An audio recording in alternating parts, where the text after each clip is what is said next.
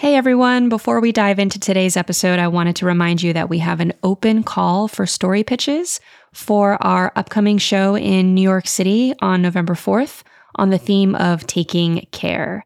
And that's the show that we're producing in collaboration with the amazing medical literary magazine Bellevue Literary Review. Anyone who's been involved in the caregiving experience can pitch their story for that show you don't have to be a doctor or a nurse. You could be a patient or a family caregiver or really anyone. So if you're interested in that opportunity, visit our website and remember that the deadline for pitches is the end of the month. So that's May 31st. And we're really looking forward to hearing some of your stories. Now, on to today's episode. Support for the Nocturnist comes from the California Medical Association. At the Nocturnist, we are careful to ensure that all stories comply with healthcare privacy laws. Details may have been changed to ensure patient confidentiality. All views expressed are those of the person speaking and not their employer.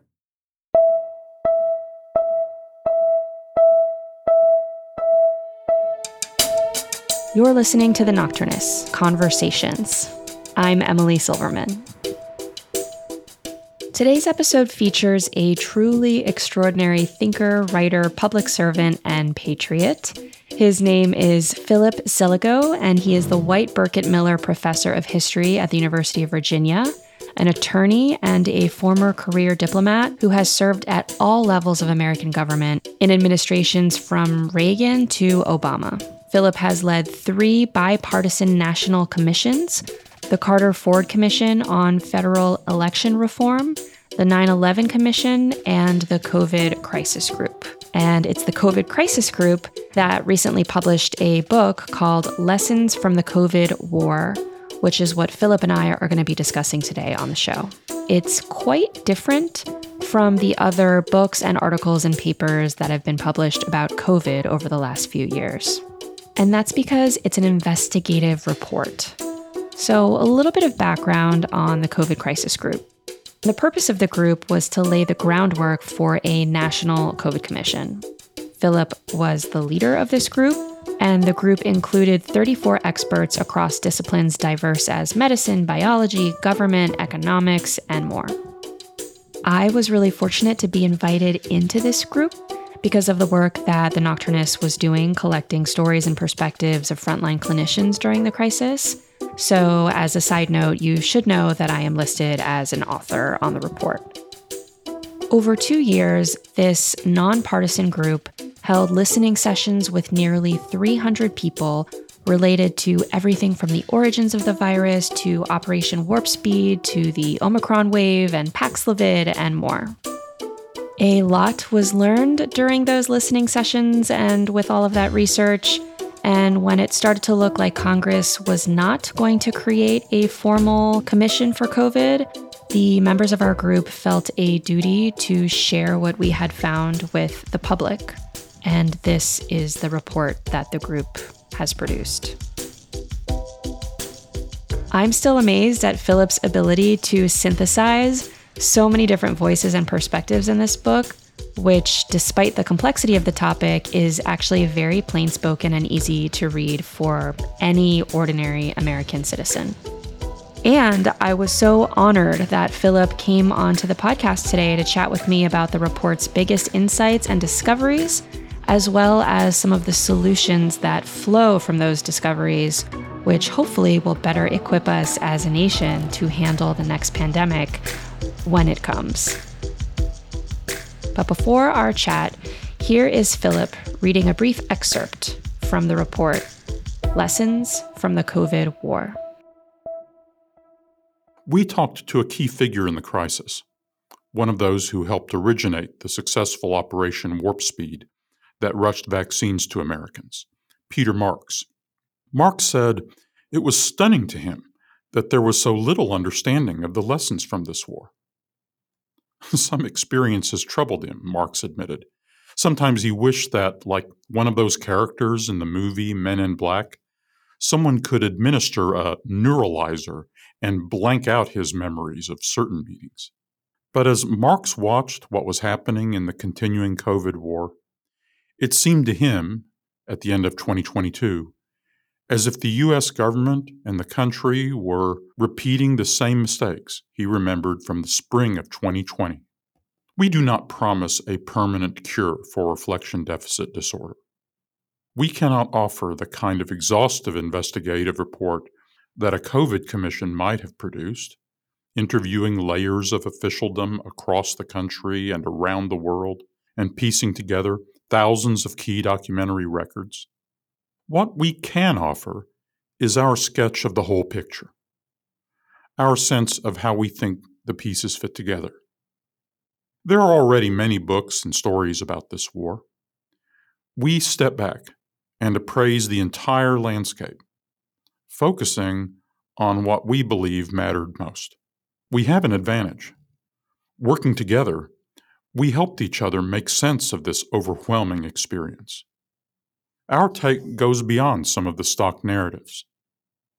Our views don't fit neatly with partisan political arguments on either side in American politics. We believe this is a strength.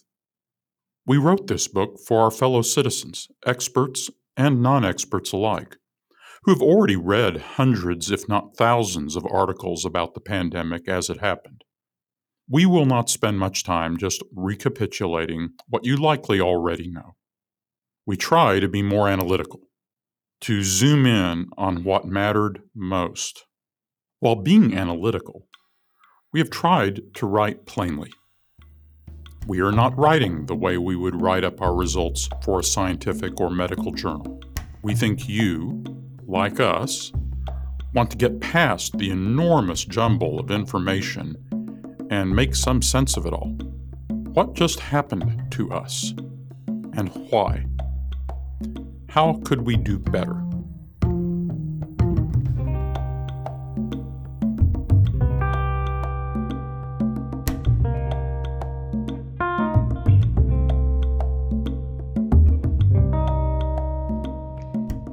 I am sitting here with Philip Zelikow. Philip, thank you so much for being here today. Glad to be with you, Emily. And it's been great having you as a member of our group these past couple of years. I have been so honored to be included in the group, and I'm really looking forward to unpacking this incredible book that you've written, which synthesizes so many different perspectives and areas of expertise.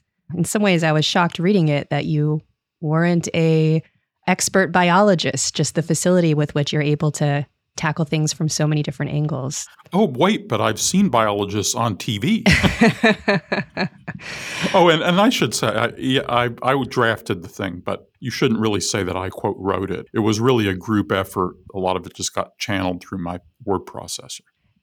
And I will say, despite having 34 authors, it speaks with one voice and it's not disjointed. It does cohere. And that's just a testament, I think, to you and your analytical mind and, and the way that you wrote it.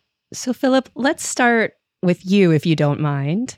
You have a very interesting background. You're a lawyer, you have a PhD in international relations, you've worked as a foreign service officer, and you've been thinking and writing about national security for a very long time everything from Pearl Harbor to the Cold War to serving as executive director of the 9 11 Commission. So, tell us about the process of getting this group together to unpack the story of COVID. And for the audience, maybe how was that process similar to or different from the 9 11 Commission, which was a similar project? So, first of all, this was a privately organized effort. We thought we were preparing for a possible government commission or a privately sponsored commission in which the government might facilitate our access to the people and records we would need. But for its reasons, the government didn't want to create a commission and didn't want to facilitate the work of a commission. Those were decisions made by the, the Congress of 2021 22 and by the Biden administration for lots of different reasons. So then we had done a, a huge amount of work to get ready and then we kind of faced this really interesting choice the 34 of us who had really cohered to get ready for this commission. We could either just hang it up and say, oh, well, there won't be a commission. It wasn't it interesting that we did all this work. And I was actually a little bit discouraged. And actually, a number of members of the group got a little bit angry and said, damn it, we know an awful lot about this. We should just write up what we know. And that was then the genesis of our effort to then go from being a COVID commission planning group into what we now call the COVID crisis group and produce this report. Probably uh, in many ways, it's, I think, turns out to be simpler and clearer than it might have been if we were trying to write a, an elaborate commission document. And talk a little bit about the process of bringing together these experts and conducting these interviews, hundreds of interviews that you and the team facilitated. What was it like to do that work and to have that culminate in this report? First of all, you encounter the cultures of all these different fields. If you work, for instance, on foreign policy or domestic policy, you encounter people who work on political science or history or different aspects of government work. But in this area, what you encounter a lot are medical doctors. Then you encounter all these biologists. Then you encounter people who are in public health world, which is really a different world with its own kind of academics, its own culture. And then in a way, there's biopharma industrial world. Some people have degrees in both and cross from one to the other. But the cultures of these different worlds are markedly different. And none of them are really historical cultures. They are cultures that are used to analyzing what to do with a version of a scientific method that basically says, let's compare the results of A and B. And then, well, if A worked better than B, we'll do A as our treatment next time. This is very much a hindsight method, you see, in which you try to set up some sort of clinical trial, you see, some sort of controlled experiment. And everyone in these fields are used to that culture. And a lot of the work they do, including in the scholarly world, looks like that culture. The historical approach is actually quite different. It's not fundamentally a hindsight approach if you do it well, because what you're really trying to do is you're trying to reconstruct what people knew and understood at the time and the choices they made with the knowledge and tools they thought they had. So even though you're you're looking backwards, you're working extremely hard to actually put aside your hindsight. In the 9/11 commission work, there is a sentence in the report that says hindsight blinds. It is not 2020 because the path of what happened is so brightly lit that everything else falls more deeply into shadow. The challenge then for someone who does the historical reconstruction well is actually to reconstruct without being infected by the hindsight blindness. It turns out that if you go through this pandemic and try to reconstruct, well, what did people think they know? And what tools did they think they had? That's how you get all the insights about what worked, what didn't work, and what to learn for the future. And actually, the method of trying your A B treatment and turn the pandemic, eh, like, can't we convert this historical record into a series of pseudo clinical trials? Let's see if we can kind of get something in which we have proxies for mask mandates or something or another, and then we'll know next time. You see what I mean? Is that you get results from that method that are kind of false. And so the approach we took was took people who were very used to doing work with different kinds of methods but had enormous subject matter knowledge and all these different cultures and then work with them in this more historical approach to reconstruct this experience and what worked and what didn't. And this report, in a way, is kind of taking that style and that habit out of the informal shadows and making it the core of how to understand what happened in this war. And so the product of this, this encountering of different experts, different cultures, different ways of thinking, ways of analyzing, the product is this book. And the experience of reading it, for me anyway, was very different from reading an ordinary book. We've seen many books come out about the pandemic. Bill Gates had a book, Andy Slavitt had a book. We've also had a ton of journalism about the pandemic. We've had the work of Ed Yong, which is amazing, and many others. And then, of course, there's all the scientific studies that have come out. How is this book different? And what does it offer the reader that they haven't already gleaned from some of these other books and articles and sources? Well, first of all, it, it covers the whole landscape of the crisis from origins to warp speed. So that's first big difference. Second big difference is ordinarily journalists make their living by telling relatable stories. So what you've got then is is these very colorful individual stories in which you zoom in on some person and then you work from that person. Oh, and this illustrates something. You know, the beleaguered nurses, whatever story. But you do a relatable story in order to kind of highlight a problem so the first thing is it's comprehensive. The second thing is we're analytical rather than just telling relatable stories. So when you're analytical, that means you're actually asking all sorts of why questions. And then you're doing the analytical work using historical methods in part to explain why, which requires you then to be very selective. This is actually not the standard journalistic method at all. The journalistic method is not analytical in that way. Also, the journalistic model is mainly meant to spotlight problems. It's not meant to explain choices, which have trade offs. And here's why they did this, and here's why they didn't do that. And then here are the tools they didn't have. Here's the knowledge they didn't have. Sometimes, you know, really good accounts, and there are some really good accounts, including some of the journalism you mentioned, that we cite and that casts quite a bit of light on one or another aspect. But in a way, the, the goal of this book is to cover the whole landscape, synthesize it all analytically, but then write it up in a plain, powerful way so that you can go through this and like, okay, I actually now have a pretty clear narrative through line about this crisis. I feel like this book hits on many different levels. Reading it definitely led to a feeling of clarity and not necessarily a feeling of closure, but just a relief in finally being able to understand in this broad, comprehensive way what happened. Like you said in your reading up top, what just happened to us? And I felt like this book answered that question for me in a way that some of the more narrow journalism, which spotlights a little corner here and there, just wasn't able to answer. And so I really appreciated that. And then from the level of, you know, policymakers and public health workers and clinicians and executives really serving as a blueprint because when you look at the choices that were made and what worked and what didn't, there are solutions that flow from that knowledge.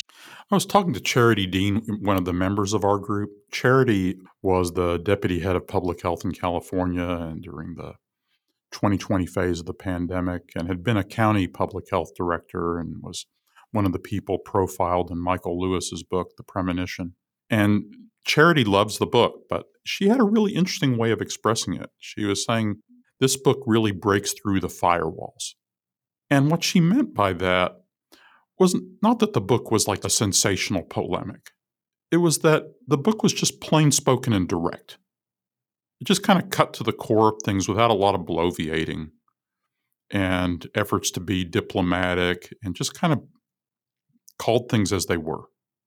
So we say in the book in October 2019, the Center for Health Security at Johns Hopkins, the Nuclear Threat Initiative, and The Economist published a landmark index of health security capabilities. No country received a perfect score, but the authors gave the USA an 83.5, the highest score in the world. And for reference, Spain and Germany had scores of 66, Italy had a score of 56. So we see in this theoretical experiment that the US got the best rating. And then the pandemic arrives. So, for the audience, compared to the rest of the world, how did we perform? And how do you think about that question? it's a it's actually a, a great question and it yields an absolutely core insight. So, by the way, in the book, we don't do that in order to then make fun of the Johns Hopkins study, goofy academics. That's not our argument. You see, they measured what they could measure. And mostly what you can measure is hardware and inputs.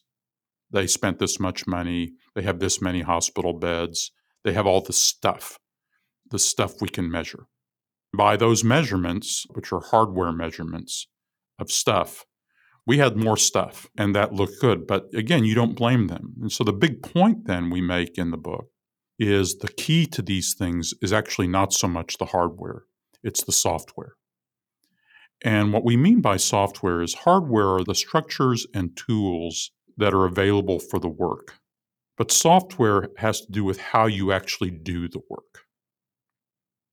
Let's put it another way. Suppose uh, you're a layperson and your friend pitches over and is having a heart attack. You don't know what to do. You know that probably you need to do something really quickly. There's no phone nearby. So a friend comes along and says, "Your friend's ha- he's having a heart attack. Help me." Your friend says, "I know just what to do," and hands you this book called Emergency Medicine. It's this 500 page book. You kind of take this book, you know, well, thanks a lot. And then the person says, oh, uh, here, I'll, I'll write you a check. If you'll save that person's life, here's a thousand dollars. And you take the check. Like, all right, so you've given me a book, and you've given me money, but I still don't know what to do to help this person. Well, that's actually kind of what happened in the COVID pandemic. We had the best book. we had the best scientific knowledge in the world. We spent more money than anybody in the world. Checks were not a problem. We just didn't know what to do. This is what happens in an emergency. Emergencies are not so much about what to do, they're about knowing how to do it. And something called preparedness. Now, everybody pays lip service to preparedness. Like, who is in favor of unpreparedness? But what does preparedness really mean? Preparedness is not so much like I've got a goal which is save people's lives or I've got a goal that says develop rapid diagnostic tests. That's actually a quote from one of the playbooks. There was nothing in it that said how to do that. Take a really good example in the crisis, as everyone remembers. Remember that we had no tests. Actually, to their credit, CDC designed a test uh, rather quickly. They had no idea how to produce these tests at scale. They thought that we'll make these tests available to the handful of state public health labs kind of the way we would do if we had an outbreak of 50 cases of Ebola somewhere. But this wasn't like that at all. But everybody remembers the testing story. Let's just suppose that we knew how to produce a million tests in a month. We didn't, but let's suppose we knew how to do that. Then the question would arise well, what are we supposed to do with the million tests? Do we use these tests for biomedical surveillance? How would we do that? Do we use this test so that panicky members of the community can go to drive through test centers and get tested? Or do we use this test so that we can screen people at nursing homes and provide point of care testing? Or do we use these tests so that we can reopen workplaces and reopen schools and make people feel safe? How would we use these screening tests to do those things? How rapidly and where would we need to deploy them with what kinds of protocols? So the point is, is that just saying, I got my million tests in the warehouse, actually it does not mean that you're prepared. so, kind of back to then these indexes, these indexes said we had a lot of stuff. We had, sort of speak, the books and the money, but we really we didn't know what to do and how to do it. You talked earlier about different ways of knowing, different ways of reconstructing the crisis, and how the scientist brain and the physician brain always has this impulse to look at it scientifically and to you know try to randomize you know randomize control trial a versus b compare and contrast but just to be clear how did we do and how do you think about that compared to others? Because, like I said, it's very difficult to compare these sorts of things. In the book, you talk about how maybe one way to do it is to compare the United States to Europe, roughly the same number of people, or even something like comparing Florida's performance with Spain, similar age, similar climate.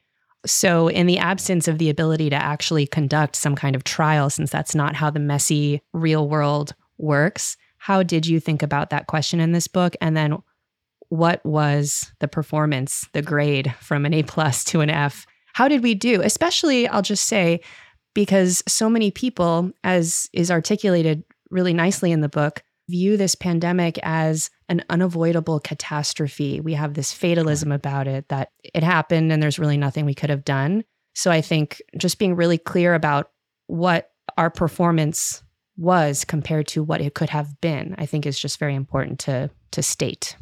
Yeah, there are a couple ways to measure this. First of all, people's own felt experience of the crisis counts for something. Frankly, lots of people in America knew we weren't doing very well. They, they knew we were flailing and floundering. They felt it in all sorts of different ways, and their instinct was we were doing badly, and their instincts were right. It turns out you need to compare us with other similarly affluent countries that are not islands, so that Taiwan and Australia are not the ideal comparisons and that have really good mortality data. The most reliable data is excess mortality, not COVID delineated mortality, because there are a lot of problems with the data about which deaths are attributable to COVID. So the most reliable numbers we have is simply excess mortality numbers. And ideally, you would then control the excess mortality numbers in a couple of ways. The most important demographic variable in COVID is median age. There are others, but the most important one is median age. So ideally, you would compare populations that are roughly comparable affluence and then controlling or doing age adjusted numbers. So we have really good data for a group of the European countries that have excellent mortality data. It's about 300 million Europeans. Not quite as affluent uh, as us, but somewhat. You can do the age adjustments. And one of the good things about that too is you can compare it in different time phases. So you can like compare the period before vaccines, the period after vaccines, and so on. And if you do that, the Europeans do way, way better than us. They do better than us even in the very first phase, like say 30% better. Then in the second phase, let's say second half of 2020, early 2021, before vaccines are widely distributed, they're doing like 50% better. and then after vaccines, they do better still because they have high vaccine uptake and we don't, on top of all the other things. But it, it then if you say, okay, well, you had 1.2 million Americans excess mortality, 7 million hospitalizations conservatively. That's a lot by any measure. It's the largest excess mortality since the Second World War. Then, if you break it down, then you can compare, say, a the highest large state with a high median age over, let's say a median age over 40, it's a large state, Florida. Let's compare that to a relatively temperate coastal state in Europe, Spain. Spain has a larger population than Florida, but Spain's median age is slightly higher than Florida. Spain did 50% better on excess mortality than Florida. Italy has a still higher median age, 30% better than Florida. So this also helps kind of get us out of the thing that's it's all about Germany or Sweden. These are not the most affluent European countries. They still did way better. And they do way better at all phases of the crisis.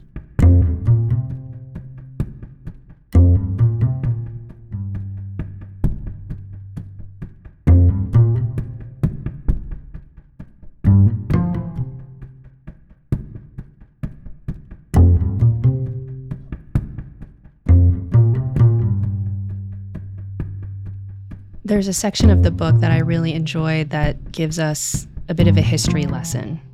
So you talk about how the United States was designed to have decentralized power. In other words, the states know what's best and they should have a lot of power, and the federal power should be limited to what's absolutely necessary, things like the military, things like public health.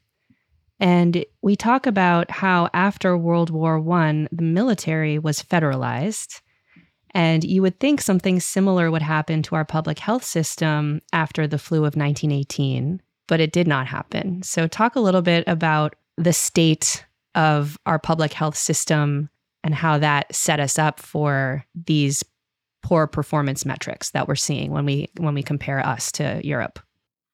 So the United States has a really unusual health system compared to other countries in the world. And we met a 21st century pandemic with a public health system designed for the 19th century. The fundamental design of our public health system is circa 1890, the administration of Grover Cleveland. It was then a mainly state and local system that was mainly meant to handle dirty water and mosquito borne diseases, cholera, yellow fever, and you did that with fire and bulldozer, then you were very fond of vaccinating people for smallpox. And, you know, so you cleared tenements or did things with water. And that felt like a state and local job. And then eventually you created a research entity at the national level, basically a lab that was supposed to provide lab results to help inform the state and local authorities. We never really changed that system fundamentally. So we went into this crisis and we have no national public health system. The CDC actually thinks of itself as a national public health agency. But in fact, the CDC is really a research entity. It always has been. It's kind of like the National Public Health University. It's not an executive agency. I mean, it's just not. It is a conduit for a lot of money that goes down to the state and local levels as the state and local governments have increasingly starved their public health entities for money. But it does not have national executive authority. So the CDC almost has this image of itself that is an illusion. It thinks of itself because it symbolically it feels like a national public health agency, but in an operational sense, in an emergency, it's just not. There is none. So then you think, all right, that's public health, which, by the way, is entirely divorced from the healthcare system, which is entirely divorced from the biopharma sector, which is making your medical countermeasures. And there's no one above all this who's conducting the orchestra. All this then had to just get improvised during the crisis. And as things get improvised and people are uncertain what to do, what fills that void is a lot of finger pointing and blaming and culture war stuff. So, one of the things we pointed out in the book is that people think that the red blue political divides are what caused our poor response. And we think that that is somewhat backwards. The fact that we were uncertain and didn't really know what to do and didn't have a system ready to respond created the void and the flailing. And then what filled that is the partisan politics. So, in a way, the operational weaknesses help feed the partisan politics rather than the other way around. This is not, by the way, to excuse the behavior of President Trump and a, a variety of other things. And the book has plenty about President Trump and the collapse of federal crisis management during the spring of 2020, during April and May of 2020. We have, I think, very good details on that. As one of our members put it, Trump is a comorbidity. It's not the underlying disease. The book does such a great job disambiguating this alphabet soup of organizations and departments. We have the Department of Health and Human Services, HHS.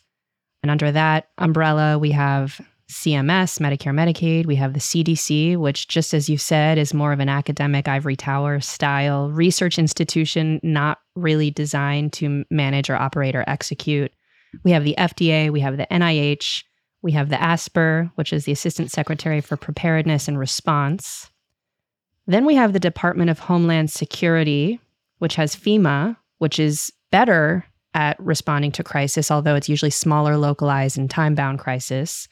We have the military, the Pentagon, we have the White House. We had sort of random efforts from Jared Kushner. we have, as you said, the actual healthcare system, biopharma.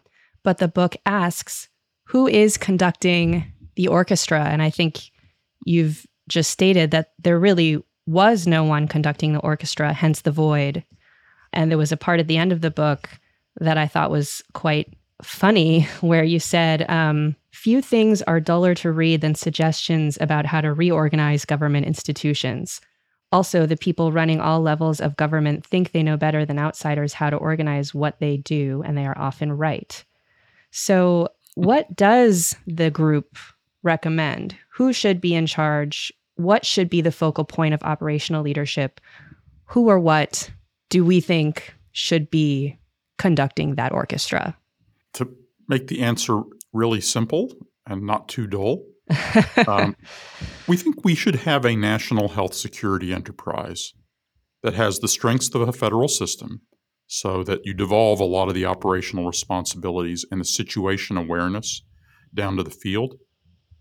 But then you you need someone to write sheet music for the orchestra, including the different sections public health, healthcare, biopharma industry for medical countermeasures. And you need an orchestra conductor. That's like people sort of generally know here's the melody we're playing.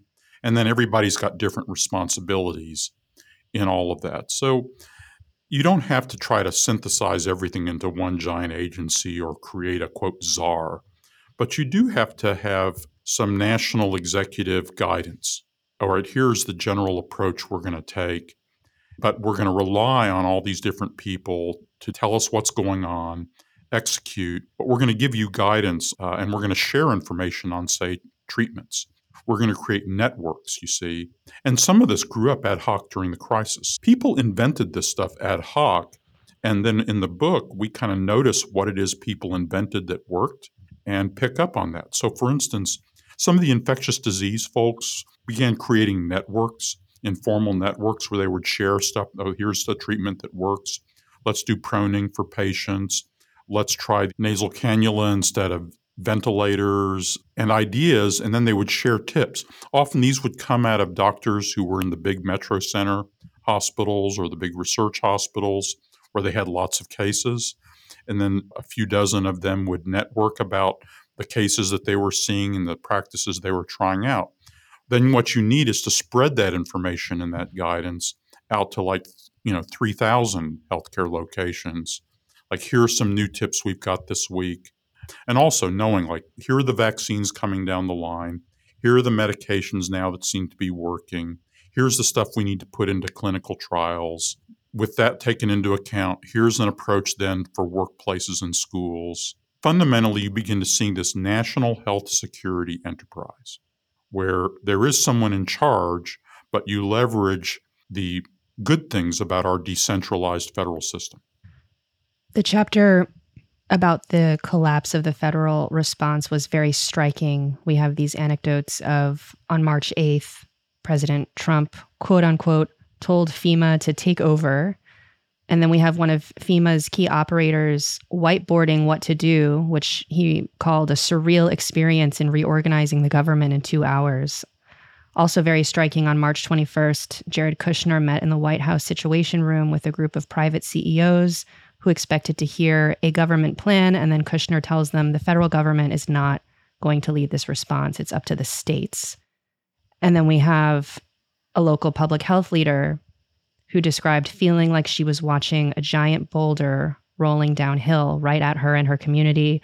Another says it was like the Hunger Games, where there was an invasion on U.S. soil by a foreign adversary, and the White House was telling all 50 governors, good luck, you're on your own, and now you're also fighting each other for weapons and supplies. So tell us about the state and local response, because that's really, unfortunately, that turned out to be more or less the first line of defense. Governors, mayors. Do you have some favorite examples of people who improvised well, success stories, and what did they do well? Well, the first thing to notice is that we saw common patterns emerge again and again. State and local public health agencies, the formal structure was pretty quickly overwhelmed. So then, what would typically happen is governors and some big city mayors would then create an entirely new setup for ad hoc governance. And how they did that really varied. Typically, the governors would reach out to their friends, people they knew, you know, business leaders they liked or admired, or were cronies, or medical leaders in some of the big metro center hospitals, kind of according to their lights. They also frantically hire contractors, McKinsey, Bain Company. We interviewed uh, the McChrystal Group, which did some really good work organizing crisis management setups in about half a dozen jurisdictions. So they would basically invent ad hoc governance structures. And a lot of it then had to do with how good their friends were and how well they set these up. We call out actually that some really good work was done in most of the New England states. The state of Washington actually formed alliances with the private sector, organized by a former governor, Christine Gregoire, and working with firms like Microsoft and Boeing and Starbucks and others who had a lot of experience and know how that they could bring to bear. But what tended to happen then is if you put good people in charge of these ad hoc structures, what they would do is they'd create all kinds of networks of stakeholders. So they're talking to school district superintendents and business leaders. What do you need? What works? What can you do? And then they're also forming real time crisis management setups so that all the different state and local agencies that have information about what's going on are now pooling that information every day for situation updates. And when they make decisions about what to do, they communicate it out through this network. So notice what I'm talking about here is they're bringing in highly competent executives, usually volunteers, including some medical people. If they pick them well, it turns out better. Then they create a crisis management setup in real time to get information about what's going on and also distribute taskings that organize a lot of the emergency agencies and the capabilities they have. Another thing they're doing in these cases is they're bringing stakeholders into the conversations at schools and also in, in the private sector. People who have know how or who can help or who can tell people, here's what's practical in my world and here's what's not practical and they take that advice and act on it to form toolkits that can reopen businesses and schools. Where all this worked pretty well, um, those states did better. Where all this did not work well, they had a much harder time. Looking at some of the blind spots that we had as a country, two really stood out to me in reading this. One was about testing and so I was wondering if you could say a little bit about the Crimson Contagion exercise, the pitfalls of using influenza as a stand in for epidemics, and how we were sort of blindly groping around in those first few months without access to testing. And the second was this just really striking misjudgment about how the virus was transmitted especially considering, like you said, where all the brightest minds, all the greatest science, you would think that we'd be able to figure out how this thing moves from one person to another. And this confusion about droplet versus airborne and the hygiene theater of wiping down surfaces and how that really didn't do anything. And it just took us way longer than it should have to figure out how it spreads and the implications of that for how to kind of mitigate maybe you can speak to both of those just briefly testing and then transmission. Let's start with transmission. This is a scientific failure, it's an intelligence failure. In the report, we actually analogize it to the intelligence failure on WMD in Iraq, where you know we we looked to the experts and the experts got it wrong. They got it wrong at CDC and they got it wrong to some extent in the World Health Organization. Actually, experts in a number of other countries got it right we call out, for example, Japan. The nice thing is some good people have done some work on this. Like, why did the experts get the aerosol stuff wrong?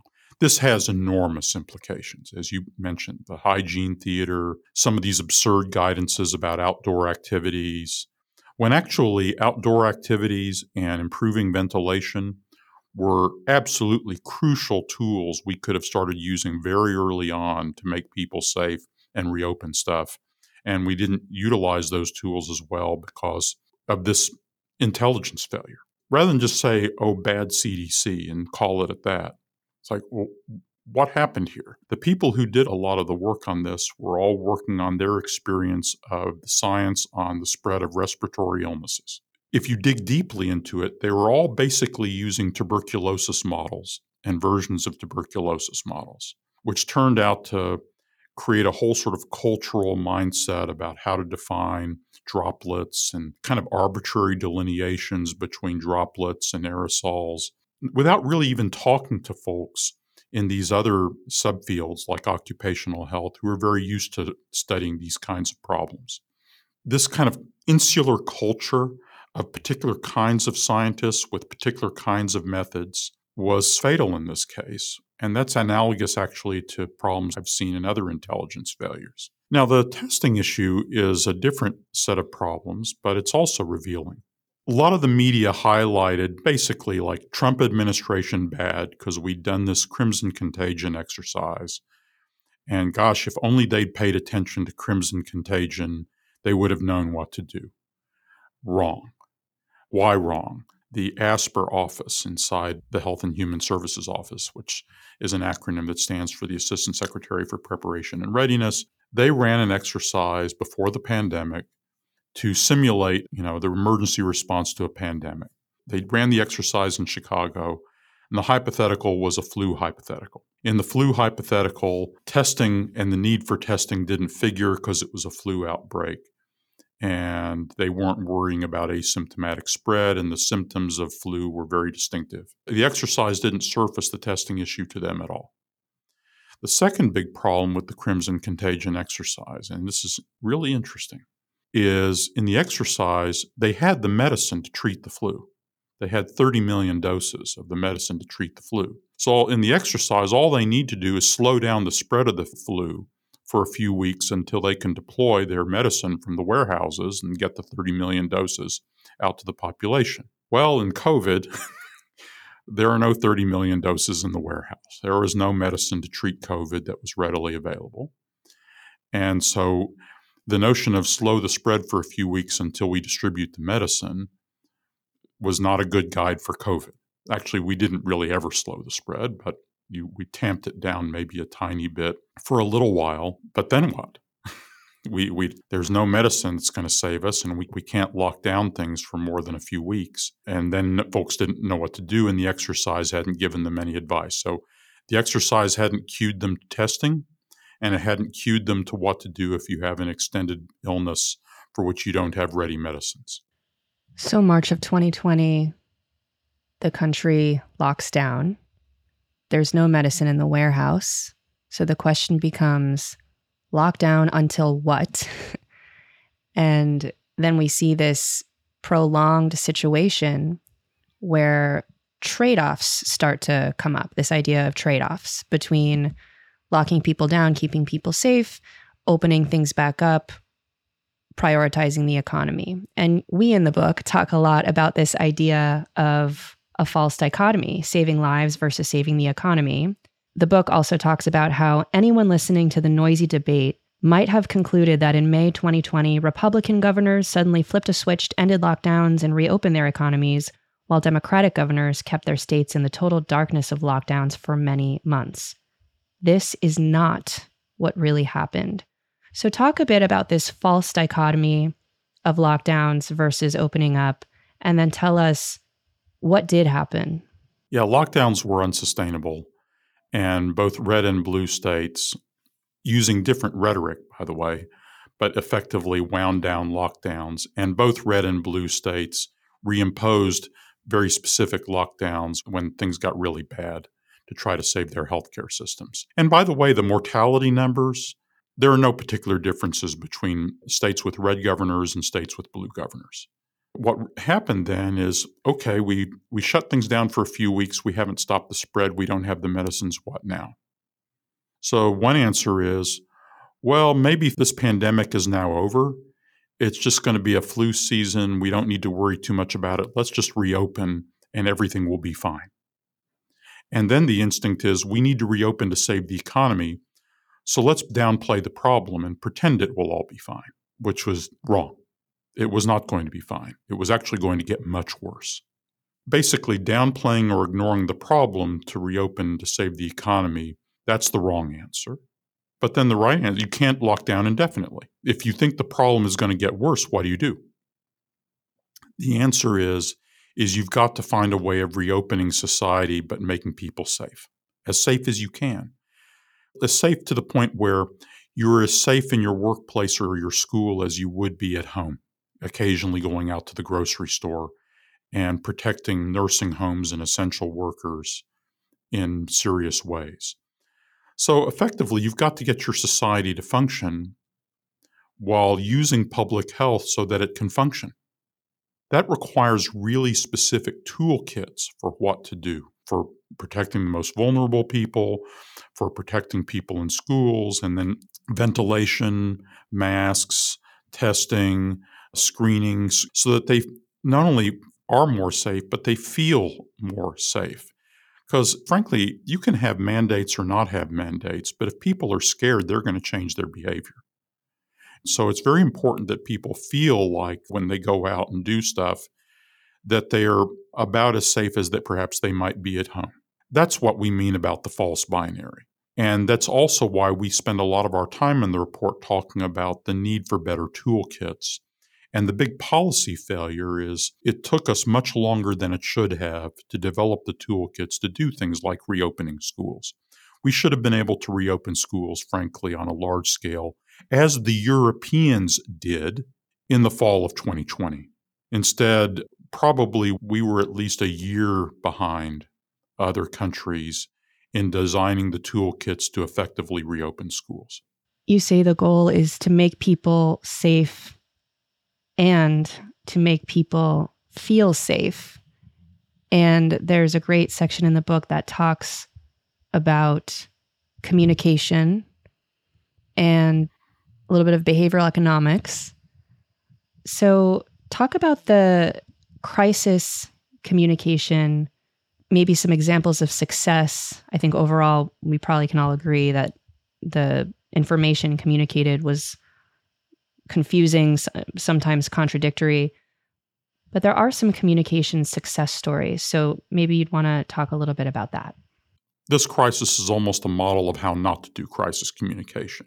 Many voices, ad hoc, without serious deliberation and the kind of methodical work that a lot of people who work in crisis communication think is second nature. Well, we didn't do that. CDC is putting out stuff that's technically accurate, but seems impractical and hard to understand. And of course, the president is making things just much worse every day. It's just like the, the textbook of how not to do it. And actually, the Biden administration's crisis communication was not very good either, at least through much of 2021. It didn't really give the kind of attention to this that it should have. There were problems in vaccines, and this was also a success story. See, we had this outstanding program to manufacture and deploy vaccines, Operation Warp Speed. Did Operation Warp Speed actually do the work on how to prepare the campaign to convince people that the vaccines were safe and they should take them? No. So, no one would think of rolling out a giant new product without having a campaign prepared for the rollout, a public campaign. But we did because the military is just working on manufacturing and deployment. And there was no real considered, deliberate effort to prepare people to use the vaccines. And so you see the results. We get terrible vaccine uptake and a haphazard campaign, and then a lot of misinformation and disinformation starts filling the void from a thousand different places. So, misinformation and disinformation was also a big problem. This was the first giant national emergency to be plagued by social networks and all their pathologies, which is kind of a petri dish in which to grow misinformation. But you start with, on your end at least, if you have really good crisis communication, maybe you have a leg up in combating the misinformation. And we did that very poorly in the United States, and it showed. It not only shows in some of the health statistics, it shows in general the breakdown of trust and confidence. And then that produces the poisonous culture war rhetoric that then makes everything else harder. One communication success story that stood out to me was the COVID Collaborative and the Ad Council working with trusted organizations in the community like the American Farm Bureau Federation in Tennessee, Arkansas, Texas, Florida, and Minnesota in areas with especially low vaccination rates. That gave me a lot of hope. It did. And it's interesting, Emily, to zero in on what worked about that. This was not like okay, Joe Biden's going to buy an ad and then go on TV with a public service announcement. Or, you know, a lead expert or Tony Fauci or figure you're a lead expert makes cuts an ad. No, you actually have to do the sweat equity of going to communities where people live. And you have to talk to the people who those people respect in their community, which may be local farmers, local churches, and then also these nonprofit efforts like the COVID Collaborative made a real effort, like in the American Indian community and some African American communities, in some farm communities, not to do the elite messaging, like w- wagging their finger at people, but actually to reach down and kind of have community leaders talking about why this made sense among peers. And that worked. Where they used those methods, they really changed vaccine uptake you have this remarkable thing where you go into the crisis with African Americans much more suspicious of all this stuff, including vaccines, than white Americans, and low vaccine uptake, to a point like a year after these programs are in effect, where black American and white Americans have more or less identical vaccine uptake. uh, which saves many, many lives.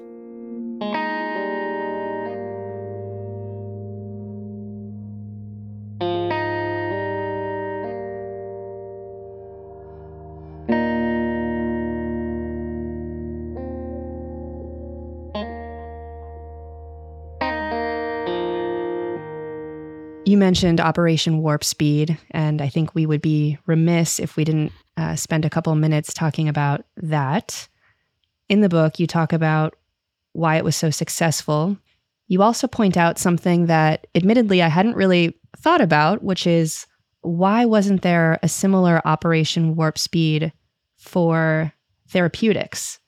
We got steroids and Paxlovid much, much too late. So, why did Operation Warp Speed succeed? And specifically, why around vaccines and not so much with drugs and other therapeutics?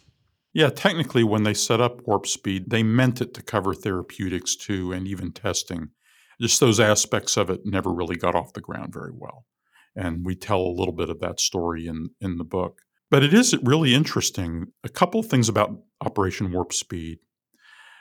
Everyone generally tends to think that was a success, but hardly anyone really understands it. They don't understand who invented it, how, why it was invented, and why it worked, and what about it didn't work. So one big misunderstanding is people think of Operation Warp Speed as an R&D program, as a research and development program. Nah, not mainly. It was mainly a manufacturing and distribution program. Actually, Pfizer refused to take any warp speed money, preferring to do its own R&D, and did its own R&D on its own dime about as fast as Moderna did, which was in warp speed. So you kind of conducted this natural experiment with and without warp speed, and Pfizer is doing just as well as Moderna. Well, above all, warp speed turns out to be a manufacturing and distribution effort, and it fails on the public communication side. And it does a lot of the manufacturing and distribution because it's making these advanced market commitments across this really intelligently designed portfolio. And it was a really well led effort that was sheltered from the chaos and cronyism of the Trump administration by, by being substantially in the Defense Department and sheltered by the Secretary of Defense and the chairman of the Joint Chiefs of Staff. And actually, Kushner, to his credit, sheltered it a little bit from the rest of the Trump White House. But it doesn't do therapeutics. It's kind of miracle vaccine. And then the, this is an area where the Biden administration didn't quite pick up the ball. They thought during a lot of 2021 that vaccines were going to kind of break the back of the crisis. So they had a chance to do a big advance market commitment on Paxlovid, for example, and they didn't do it. They passed on that. It would have cost billions of dollars, but that's what you do in these situations is you spend a lot of money, but it turns out that the return on investment for this sorts of portfolio expenditures is really, really good. But they didn't do that with Paxlovid. So as a result, we're just barely beginning to buy any units of Paxlovid when the Omicron wave hits in winter of 2021, 2022. And Paxlovid is essentially unavailable for the Omicron wave, which probably causes a lot of unnecessary deaths and hospitalizations because folks hadn't really quite understood what Warp Speed had done and hadn't done, and hadn't yet fully bought into the philosophy around Warp Speed. You have to think of Warp Speed as a program of national security preparedness. It's like I'm buying weapons that I hope I don't need, but I have to buy them because there's not a good market for these weapons, and I have to buy them and prepare them, which is another way of talking about advanced market commitments. And in a way that you're buying Paxlovid in order to have these potential weapons in the warehouse if you need it, if the vaccine doesn't take care of your problem. And the vaccine didn't take care of our problem. And we needed those medicines. And we end up buying many, many doses of Paxlovid, and it helps a lot of people, but too late for Omicron. You talk about the return on investment, and one of the numbers that really stood out in this report is the number 5 trillion. Even more so, comparing that number with what was available in the bank when the crisis hit. So I jotted down a few of them. Uh, we had 29 billion in FEMA. We had 105 million in the Infectious Disease Rapid Response Reserve Fund, and in the Public Health Emergency Fund, we had sixty thousand dollars. and then in the report, we learned that the federal government deployed more than 5 trillion, and that doesn't include state and local spending or uncompensated costs and economic output, business failure, lost education, unemployment, etc.